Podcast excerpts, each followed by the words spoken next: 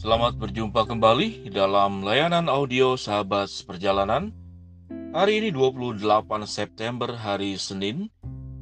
Tema daripada renungan hari ini yaitu kemarahan yang menyelamatkan.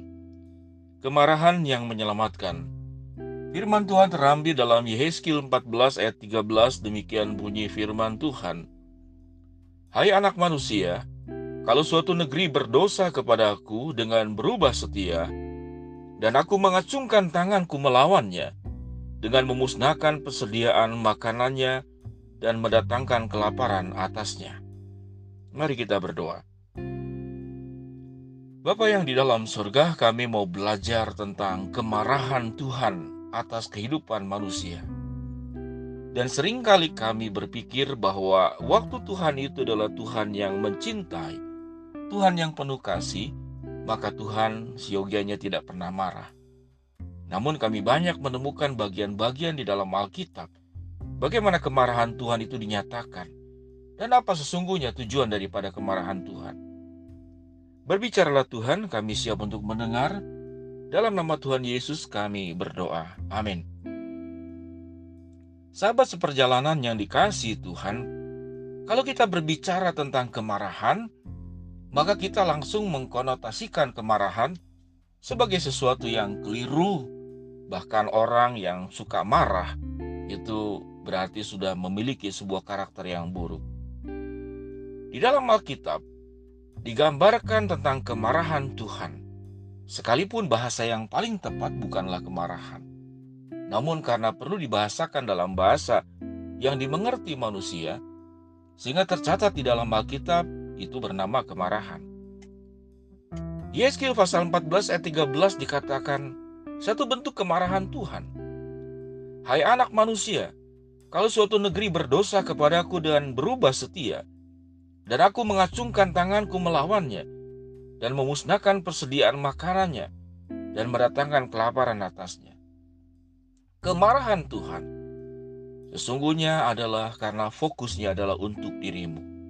Sementara kemarahan manusia lebih banyak fokusnya adalah untuk dirinya sendiri. Saya garis bawahi saudara-saudara kalimat ini.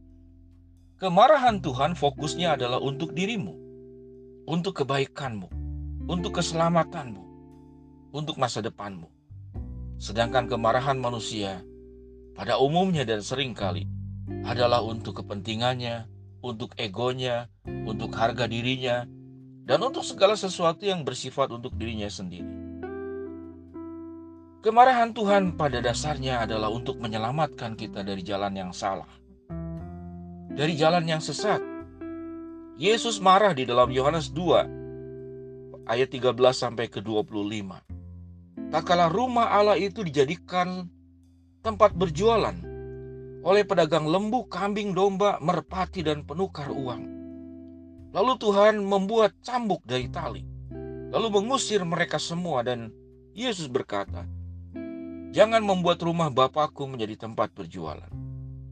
Kalau kita boleh berbicara, apa yang menjadi sebuah kemarahan Tuhan pada dasarnya adalah untuk keselamatan kita.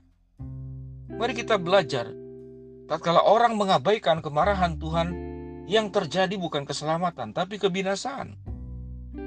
Di dalam Alkitab, Bagaimana Allah membumi, membumi hanguskan Sodom dan Gomora dengan hujan api belerang.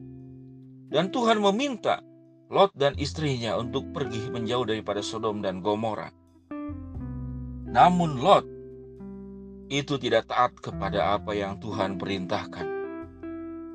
Dia berpaling ke belakang melihat apa yang terjadi pada Sodom dan Gomora dan menjadi tiang garam.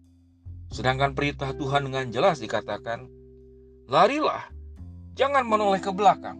Larilah, jangan menoleh ke belakang. Pada titik ini, kita boleh kita seakan-akan ingin menghakimi Tuhan. Mengapa Tuhan begitu kejam? Membuat istri Lot itu menjadi tiang garam. Membuat orang-orang itu kemudian mengalami kesusahan sebagaimana dalam Yeskil karena kemarahan Tuhan, Tuhan mengacungkan tangannya, lalu memusnahkan persediaan makanan dan mendatangkan kelaparan atasnya. Kalau kita sebagai orang tua, Mari kita belajar. Kalau anak itu baik-baik, mendengarkan apa yang kita nasihati, menjalankan apa yang kita anjurkan, saya percaya bahwa orang tua tidak perlu marah. Jadi yang perlu mengoreksi diri adalah sewaktu Allah marah, sewaktu Tuhan murah, marah, bukan Tuhan yang suruh mengoreksi dirinya sendiri. Tetapi kitalah yang harus mengoreksi diri mengapa sampai Tuhan marah. Demikian juga saudara-saudara yang sudah sebagai menjadi orang tua. Hanya orang tua yang punya kelainan marah-marah kepada anak dengan tidak jelas. Ya banyak memang yang marah-marah seperti demikian kan. Suami yang marah-marah tidak jelas, istri yang marah-marah tidak jelas, mertua yang marah-marah tidak jelas, majikan yang marah-marah tidak jelas kepada bawahannya. Namun kemarahan Tuhan itu jelas. Kepentingannya adalah untuk dirimu. Agar engkau jangan sampai sesat jalanmu. Agar jangan engkau mengalami sebuah malapetaka yang jauh lebih besar. Tatkala dimarahi oleh Tuhan, tatkala Tuhan marah kepada kita.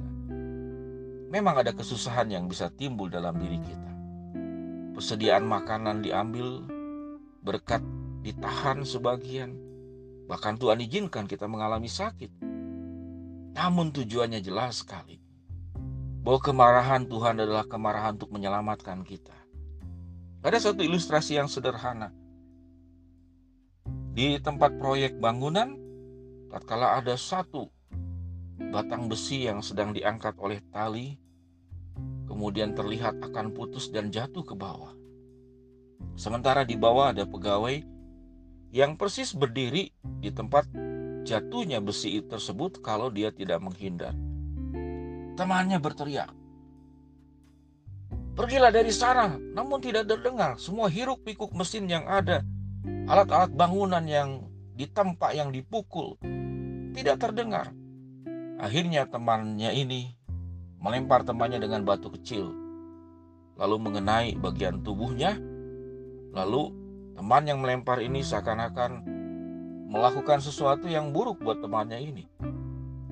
Lalu teman yang dilempar batu ini berbalik arah dan dia merasa kesal. Apa salah dia dilempar batu? Lalu dia berlari untuk menemui teman tersebut, mungkin untuk memukul atau bagaimana. Persis pada saat berlari itulah besi, potongan besi yang sedang diangkat, yang memang talinya sedang mau putus, itu jatuh ke bawah persis di mana temannya yang dilempar batu itu berdiri di sana. Maka selamatlah temannya ini. Ini ilustrasi yang sederhana. Seringkali Tuhan izinkan kepada kita Tuhan melempar batu, mungkin bukan batu dalam pengertian. Mengizinkan masalah, mengizinkan kesulitan. Supaya kita lari dari tempat yang bisa membuat kita binasa di dalamnya.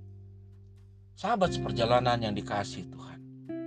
Tatkala kita menjadi pribadi-pribadi yang dewasa memahami kebenaran Allah, memahami segala kebaikan Tuhan, dan kebaikan Tuhan itu terkadang di satu saat tertentu dalam bentuk kemarahan, dalam bentuk mengambil sebagian dari apa yang kita punya. Ingatlah, semuanya itu adalah untuk kebaikan kita, mencintai kita, dan untuk menyelamatkan kita dari kebinasaan dari dosa, dari kebinasaan dari neraka, dan juga dari kesusahan dan kebinasaan di dalam dunia ini.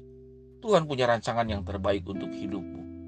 Belajarlah untuk melihat kemarahan Tuhan sebagai bentuk kasihnya yang luar biasa untuk kita, untuk menyelamatkan kita.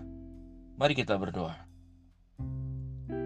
Bapak yang di dalam surga hambamu berdoa buat yang sedang sakit, baik di rumah sakit maupun di rumah, Hamba mau melawat, hamba mau berdoa agar Tuhan jamah dan Tuhan sembuhkan. Bagi setiap sahabat seperjalanan yang sedang menghadapi masalah rintangan, kesulitan, problema hidup, Tuhan akan bukakan jalan. Bagi kami yang sedang berharap memohon sesuatu, baik pekerjaan, baik kesehatan, baik jodoh, baik anak, dan segala sesuatunya. Kami percaya Tuhan akan mengabulkan sesuai dengan waktu, rencana, dan kehendak-Mu. Jadikan kami Tuhan, untuk bisa melihat kemarahan Tuhan yang bisa terjadi dalam kehidupan kami. Pada dasarnya adalah kemarahan yang kudus, kemarahan yang suci, kemarahan yang menyelamatkan, dan kemarahan yang menghindarkan kami dari kebinasaan hidup ini. Dalam nama Tuhan Yesus kami berdoa. Amin. Shalom sahabat seperjalanan, selamat beraktivitas. Sehat selalu, apa yang Anda kerjakan saya doakan semuanya lancar dengan baik dan sukses. Amin.